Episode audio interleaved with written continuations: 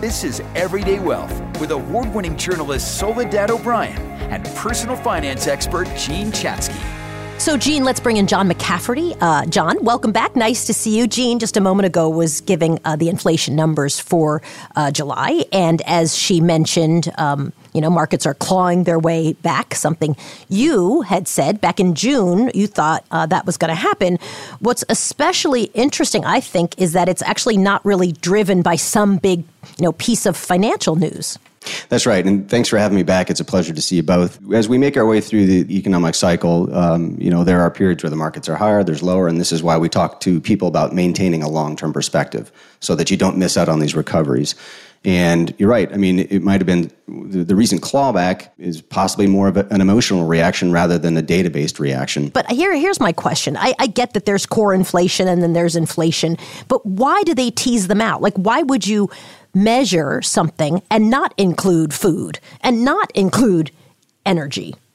Those two components tend to be a lot more volatile than the rest of the goods and services in the basket. Generally, policymakers, economists, they might opt to use headline inflation, which includes energy and food, for maybe long term comparisons of, say, wages, wealth, rates of return, social security payments, whereas core inflation is a much better use for a, a short term assessment of what's going on.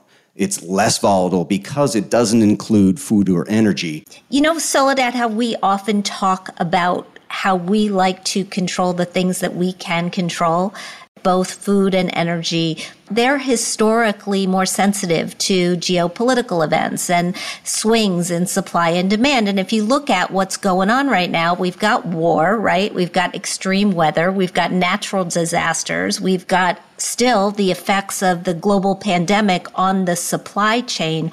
All of these events have had a dramatic impact on food prices and energy prices. So by factoring them out, Washington and, and other governments, I guess, get a get a better sense of what's really going on. All that long list though is also known as life. And it seems crazy to me. I, I get that you're saying it's it's volatile, but at the same time, there seems to be something I don't have a better word than a little bit crazy of removing things that people very much feel are indicators of inflation, right? If you're going to take food and you're going to take energy out. That's a great point. And I think people struggle with that. That tends to be what we consume the most of is food and energy. It's like, well, wait a second. Why wouldn't you include that number? It can seem disingenuous when that's what we spend a lot of our money on. And yet you have a policymaker saying, no, no, no, we're not going to use that number. And you might be thinking, well, of course you're going to use the lower number. It makes you look better.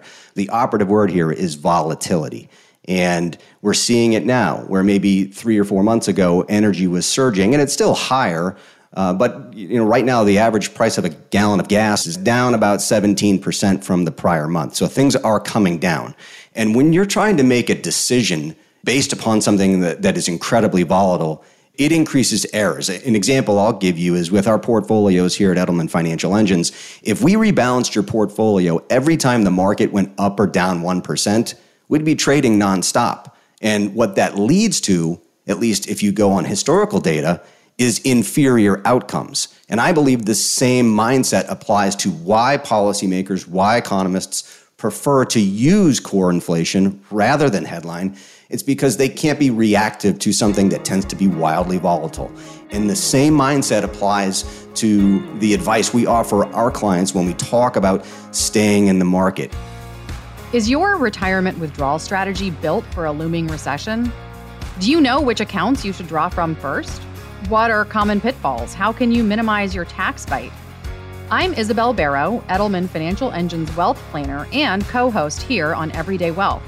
I invite you, our listeners, to join Edelman Financial Engines on Tuesday, August 16th at 2 p.m. or 8 p.m. Eastern for our timely virtual event, Recession and Your Retirement Withdrawal Strategy. You can register for free at planefe.com. We'll look at financial pitfalls to avoid and how to help make sure your financial plan is built to last. Whether it's sequence of withdrawals, when to start taking Social Security, or staying diversified, we'll help you understand the steps you can take to make sure your financial plan can work for you. Don't miss this important virtual event. Join us for Recession and Your Retirement Withdrawal Strategy on Tuesday, August 16th at 2 p.m. or 8 p.m. Eastern.